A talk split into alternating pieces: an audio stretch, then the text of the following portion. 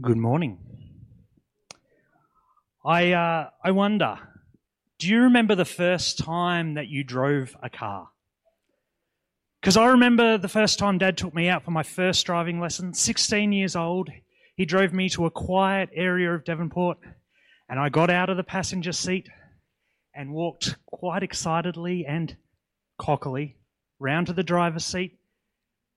Opened the door and I sat in and 16 years of watching other people drive had not prepared me for what it looks like when you're actually facing all those dials and switches and levers yourself. It was a little bit intimidating. But it's okay, I got over that. We turned the car on. Dad told me to pull out. I did. And I started driving along the road. A little bit shakily, as happens. And when I got up to a full 10 kilometres an hour, I was a speed demon. And then Dad said, All right, it's time to turn the corner. Turn left here. So I flicked the indicator on and I did what I had seen other people do for years. I turned the corner, or uh, turned the wheel just a little bit, and I missed that corner completely. I ended up on the wrong side of the road. Dad wrenched on the wheel and brought us over to the right side, and he laughed himself silly. For all three of uh, mum and dad's children, dad loved that first driving lesson and that first corner. But that experience taught me something. I had watched other people drive for 16 years. I had looked at it. I knew in my head what needed to happen, and yet there is something completely different about actually engaging with it yourself. That's why on our learners, we have to get all those hours of experience in different types of driving so that we are able to learn so that when we approach the different things of life or the different kind of conditions driving, we know what to do. And today we are picking up our spiritual discipline series. And special, spiritual disciplines, they are practical tools and actions that we can do in our lives. And the point of them is to help redirect our attention, to focus ourselves on God. And we don't have to use these spiritual disciplines all the time. In fact, the one that I'm using today is not one that we do every day. But instead, these are like tools that go into your toolbox that you can pull out when you need them. But we have to learn, we have to practice with them, we have to engage with them so that we actually get the skills to be able to do it. And so today, I'm going to be unpacking the spiritual discipline that everybody loves fasting. It's an exciting one. I want to do this the same way that I did silence and solitude earlier in the year by looking at what is fasting, why would we do it, so what are we going to do about it, and how do we do it? Four questions. So the first one is what is fasting? And quite simply, when I turn this on, fasting is the act of giving something up and redirecting our attention to God. See, fasting is something that we see in many areas of life, particularly if you've had to go do a blood test. Maybe you are asked by the doctors to fast. There is a difference with what I'm talking about today. There is something different about a spiritual fast because of that second part. We redirect our attention to God. A spiritual fast is not just about giving something up, it is about using the space that is created to intentionally turn and focus our eyes on Jesus. But I'm also, the first part of that de- definition, fasting is the act of giving something up. Often when we think about fasting, we think about food, and that's the example that we see in Scripture all the time, but it doesn't actually have to be food. Food is a powerful one because it's something that is so core to who we are and what we need, but maybe fasting for you might look like fasting from your phone. I don't know if you've ever had a look at your digital well-being stats on your phone at how many times you unlock your phone in a day or how many hours you spend on it, but when you do, it's a pretty disturbing thing to see. Imagine if we could take those 76 unlocks that you do throughout the day, most of the time for no real reason, and you could just redirect that attention to God. Or what about TV? And technology? What if you took that time that you're giving to TV, to technology, and instead you dedicated it to God? What if you took your comfort, your fancy clothes, all sorts of things, and all sorts of things that might take your time and your attention, and you went, you know what? I'm going to give this time to God instead. This is what fasting is about. It's about creating space to redirect our thoughts to God. And when we talk about fasting with food or fasting with all these other things, it's really powerful because it's actually combined with prayer. We don't fast just by itself. Fasting and prayer are intertwined, they are combined because fasting has this inbuilt reminder to pray in it. Every time your stomach grumbles, if you're fasting food, it's a reminder to pray. Every time that you would go to cook a meal, it's a reminder to pray. Every time you get your phone out of your pocket, it's a reminder to pray instead of unlock it. Every time you reach for that secret snack that you've got hidden in your desk drawer at work, it's a reminder to pray and ask for self control. And so, fasting is this intentional act in which we redirect our focus. So, that's what it is. But the next question is why would we fast? Why would we deny ourselves? Why would we give up something that, in the case of food, is really, really good? And as you read scripture, all throughout scripture, people fast. People are regularly uh, giving up food to give this time to God. In fact, Jesus himself fasted, and Jesus taught about fasting as a normal part of the believer's life in the Sermon on the Mount. The early church prayed and fasted as a regular part of their worship. We see fasting all the time, and yet, I also want to clarify this. There is no clear command in the Bible, you have to fast.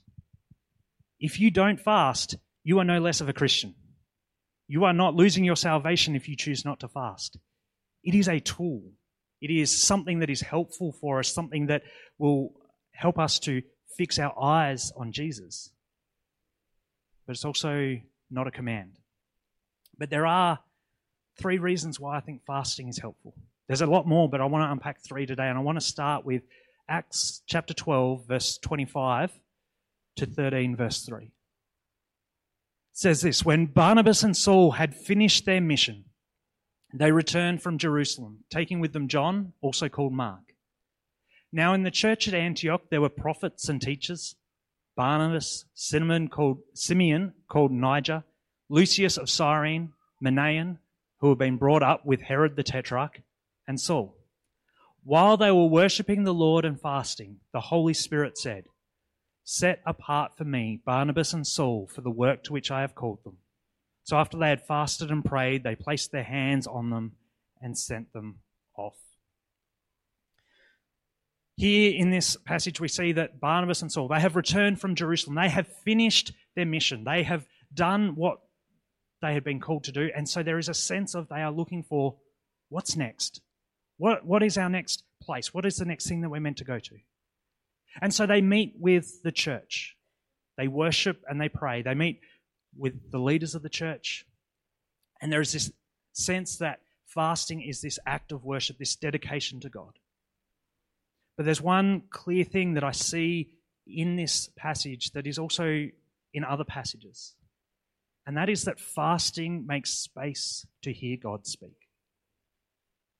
It is while the church is fasting and praying while they are worshiping God, that they are making this space to turn their eyes and their hearts towards God, that they hear the Holy Spirit speak. There is a wonderful truth that's included in this that God is wanting to speak to us. God is wanting to interact with us. You know, every time at our PM services that we share God's stories, we affirm that God is living and active and interested in our lives. And this is part of that. God is wanting to communicate with us, but so often our lives are full of distractions. So often our lives are full of things that are taking our attention, and it's like trying to listen to the radio when it isn't tuned into the channel properly. There's static, and you kind of hear bits and pieces of the message. Fasting is this opportunity to create intentional time to tune in, to hear what God is saying to us. Just like silence and solitude, it is another tool that creates that space. Because you're choosing to not do something and put your attention elsewhere. And this is an example that we see all throughout Scripture of fasting being a way of discerning and hearing what God has for us. And so that's one thing that we can learn from fasting. The next passage that I want to unpack, and I want to spend a little bit more time on this one, is 2 Samuel chapter 12. And this, this passage is where David is confronted by, by Nathan about his adultery with Bathsheba. Nathan comes and tells Samuel a story of a man who was incredibly rich, that had lots of sheep, and a man who had only one lamb. And the man who was incredibly rich stole the lamb of the one who only had one in order to feed a guest. And David, when he hears this in verse 5, it says, uh, David burned with anger against the man and said to Nathan, As surely as the Lord lives, the man who did this must die. David is full of this anger, this righteous, just anger at this story that Nathan has told, only for Nathan to turn around and go, You are that man. And David's shocked. I want to pick up this passage in verse 13. It says, Then David said to Nathan, I have sinned against the Lord. Nathan replied, The Lord has taken away your sin. You are not going to die. But because by doing this you have shown utter contempt for the Lord, the son born to you will die. After Nathan had gone home, the Lord struck the child that Uriah's wife had borne to David, and he became ill. David pleaded with God for the child. He fasted and spent the nights lying in sackcloth on the ground. The elders of his household stood beside him to get him up from the ground, but he refused, and he would not eat any food with, with them. This is one of those passages of Scripture that you might not have read before or heard before. And here we see David as a man who feels his emotions strongly. He is not one of those guys don't cry kind of men. Instead, he is someone who feels what is going on inside deeply. You just have to read the Psalms to know that he is in touch with his emotions with joy, with sorrow, with sadness, with anger. He understands what's going on inside. And so when his son gets sick, his immediate response is to go to God. His immediate response is to plead with God. He's a man of action. But have you ever been so full of emotion? You, there's just so much going on inside you that you just, words don't seem to be enough. If I get super stressed and worried and frustrated, I start to stress clean. You know, there's all these things that are going on inside, and so there's this need for me to let it out in some physical act. And for me, that's cleaning. It doesn't happen often, but there's something that makes there's so much going on inside that I want to get it out. Maybe we also sometimes see it when we're angry and just slamming a door seems to help. It's something that helps get those emotions out because that is the space that David is in right now. He's got so much going on inside. And this tells us something about fasting. See, fasting is this physical act that gives expression to the depths of our emotions. It is something that lets us get out all those things that we are feeling when we just don't know how to, when words don't seem to be enough.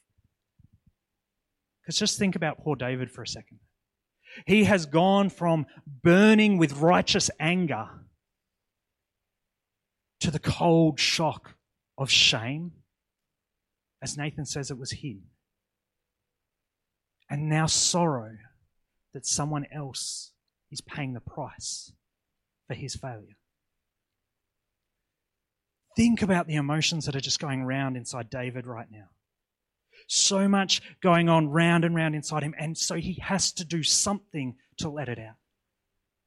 And so he does what he can. He fasts. He gives up something that is important to him, something that is good for him, to give expression to what is going on inside. Verse 16 says David pleaded with God for the child. He fasted and spent the nights lying in sackcloth on the ground. For seven days, David goes without food. He fasts. He lies on the cold, hard ground. And he pleads with God.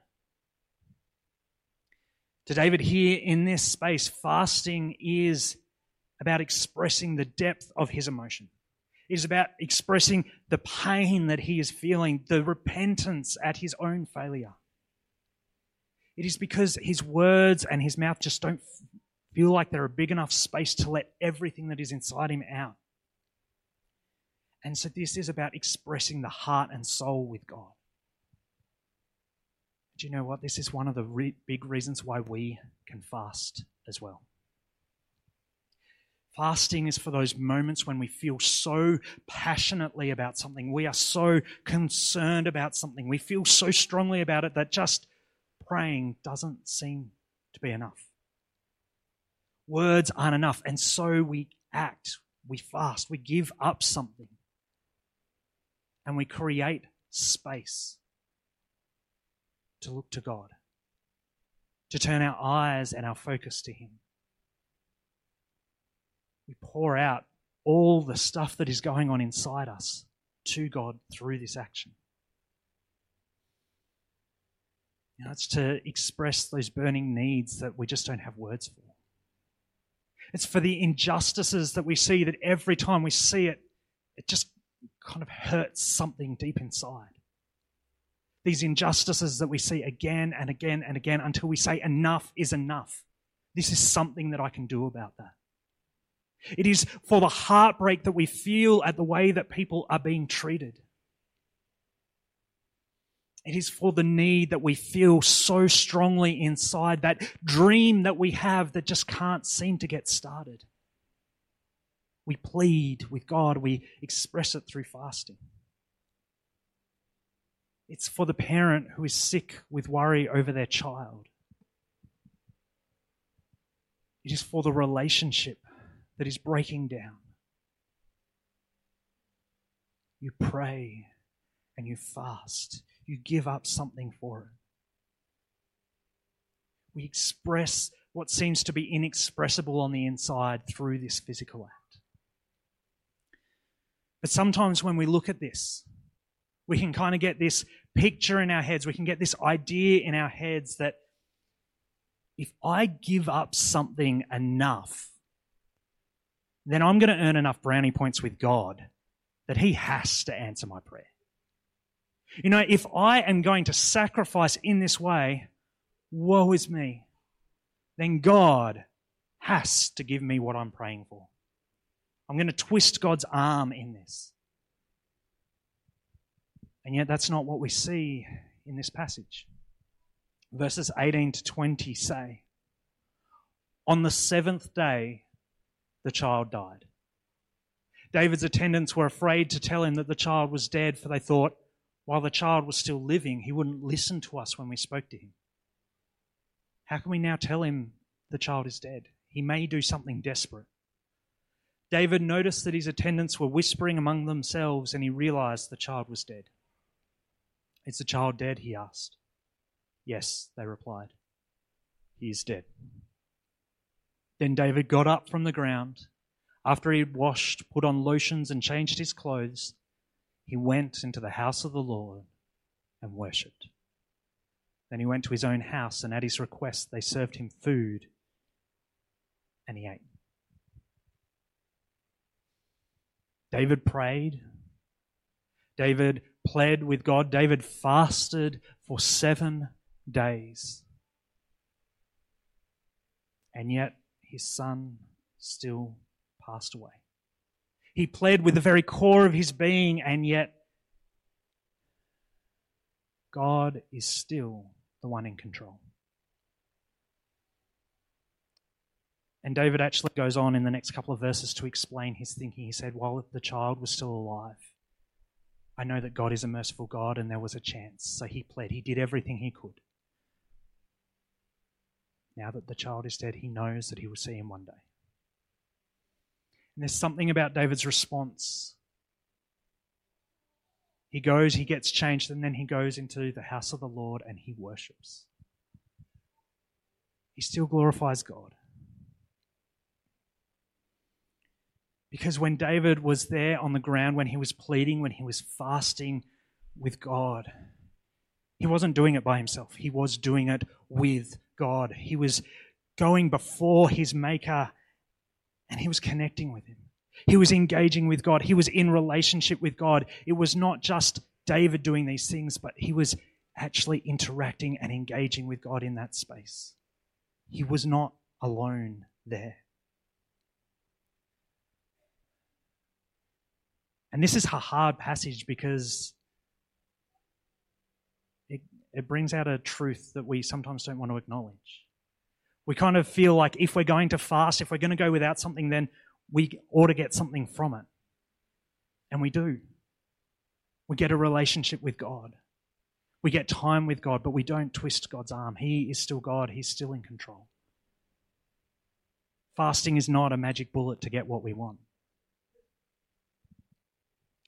So, fasting makes space to hear from God, and it gives expression to the depths of our emotions.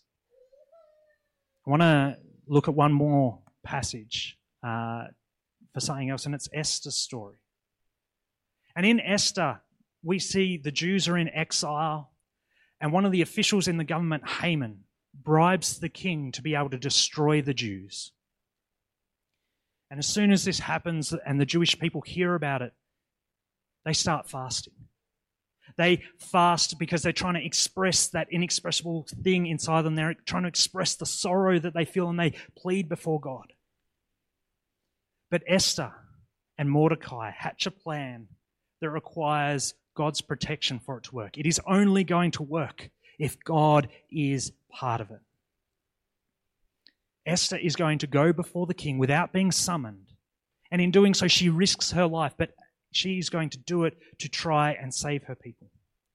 And in Esther chapter 4, verses 15 to 16, it says, Then Esther sent this reply to Mordecai Go, gather together all the Jews who are in Susa and fast for me.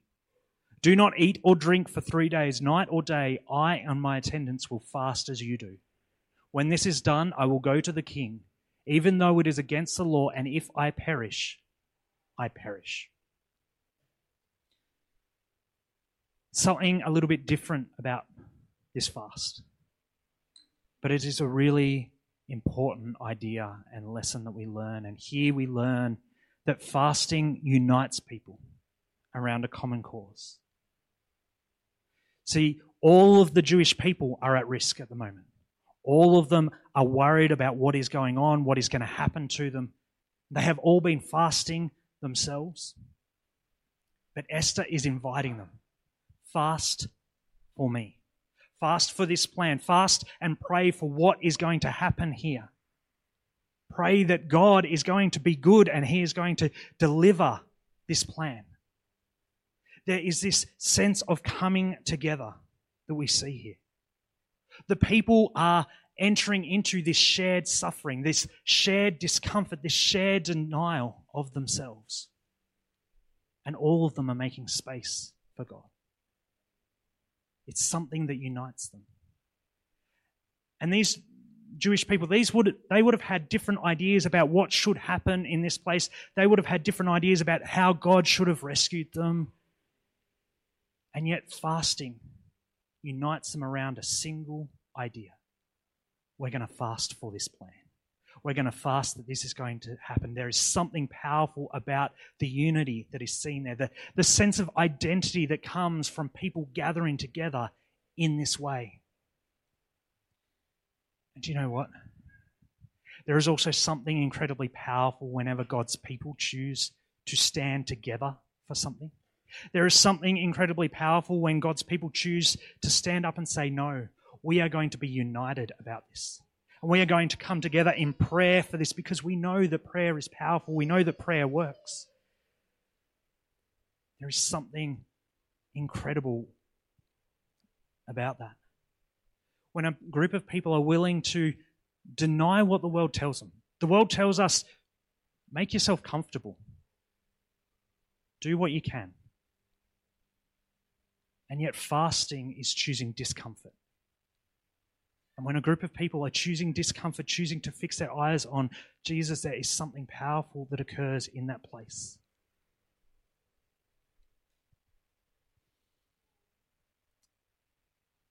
And so that actually brings me to a so what.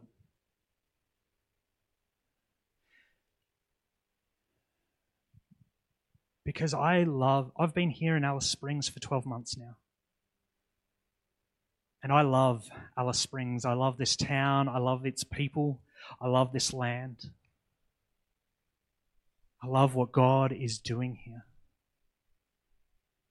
But we know that there are challenges here. We know that there are things that could be better here.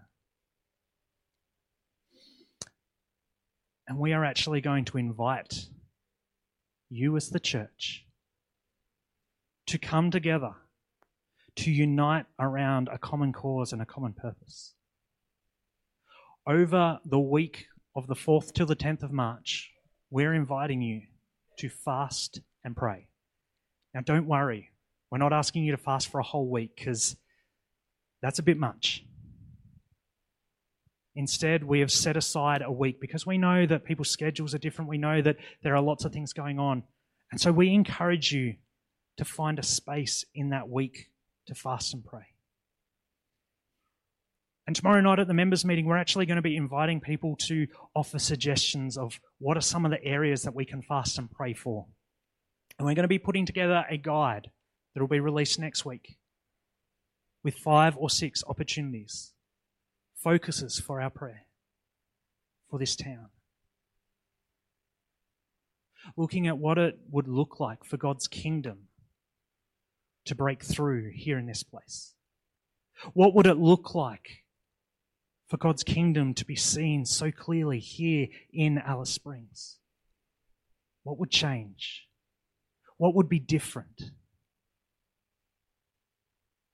There's something powerful in that image. And we are not going to tell you how to engage with this because we're all coming from very different experiences with this. We're all coming from very different levels. You choose how you engage. For myself, when I was introduced to fasting, I was introduced to a 48 hour fast. So, for example, you fast from sunset on Monday to sunset on Wednesday. That's a great entry level one. Or maybe for you, with the way that your week looks, you go, you know what, I'm going to fast for two 24 hour periods. Or maybe you might choose to fast a single meal across multiple days.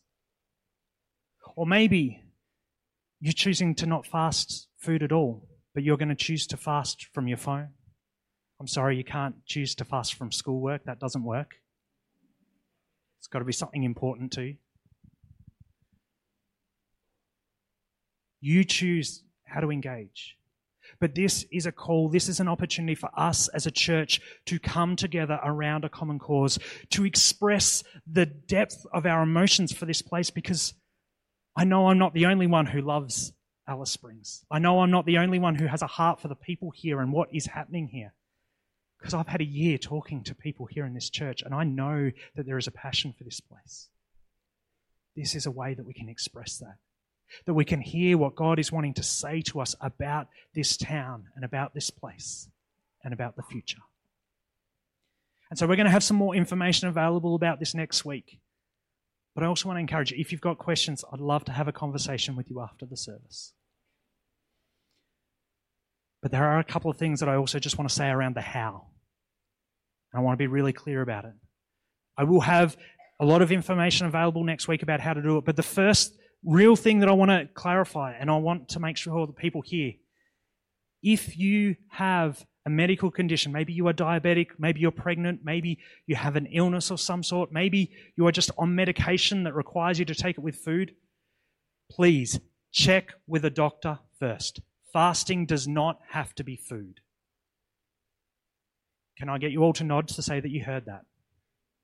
Cool. Because it is. Fasting with food is something that we see in Scripture, but it is not the only way. It is about giving something up and dedicating that time to God. But I want to really encourage you if you are not sure at all, check with a doctor first. Hey, we've got a lot of doctors in the congregation. Maybe you could just. No, don't do that. Second thing, when you're um, going to fast, is you need to decide how to fast. Because there's actually a lot of different things. You've got to decide on how long you're going to fast, what you're going to fast. I mean, when I've been introduced to fasting, and this is how I'll be engaging this time, I'm going to give up food, but I live in the desert. I am still going to drink water. I'm not going to drink coffee. I'm not going to drink other things. It will just be water, but I'm going to give up food. But you could also do a juice fast. There are, um, so you still drink juices, but you don't drink other things. Maybe you want to just give up one specific type of food. That's okay. It is about that dedication to God. Or there's also Dan- the Daniel fast. So you give up the nice meats, you give up the really cooked food, and instead you just go with the simple vegetables. There's lots of different ways. The other thing is, please start and end your fast well. Don't go into it thinking, I'm just going to stock up on as much bread before the fast as possible, and that's going to tide me over. Your body will hate you. Okay? Start and end well. Fresh vegetables, light meals at the start and the end of the fast. Don't go to Macca's after the fast. Please. I've heard so many stories about people doing the 40 hour famine and then doing that and then getting outside Macca's and they get to see their meal again. Please don't. Eat, start and end well. And the other one is let hunger redirect your attention. Hunger is not something to be afraid of. Instead, it is a reminder to pray, to fix our eyes and our thoughts on Jesus, to give our attention to Him, to pray for this town that we love. So, I'm going to be sharing a little bit more about that next week um, at some point during the service, and I'm going to have some information available. But I want to encourage you to just think about what might this look like for you to engage. And again, I'm more than happy to have conversations with people as well as we express that inexpressible inside us. Let's pray. Heavenly Father, Lord, I thank you that you love us. I thank you that you care about us. Lord, I thank you that you want to speak to us. And God, I thank you that in Scripture we see these examples of tools that we can use to focus in on you, to redirect our attention to you, to intentionally seek you. And Lord, I want to say thank you for fasting. God, for being able to choose discomfort, knowing that it will draw us to you, that it will help us to redirect and focus our attention on you. And Lord, I want to just lift up the congregation today, those who are listening online, those who are here in person. Lord, I pray for those who might be feeling a little bit scared or worried or freaked out by this idea of fasting. And Lord, I pray that over this week that you might just help guide them to a way of engaging with this that will honor you, but that is accessible and is engaging at the level that is right for them. Lord, I want to pray and just dedicate that week of the 4th of March to the 10th of March Lord, as we come together, as we pray for Alice Springs, as we pray for your kingdom to be seen and felt here in this place, God, we just lift that up to you and we dedicate it to you. We pray that you will do amazing things through that time. And God, we just thank you for who you are. All these things we pray in your name. Amen.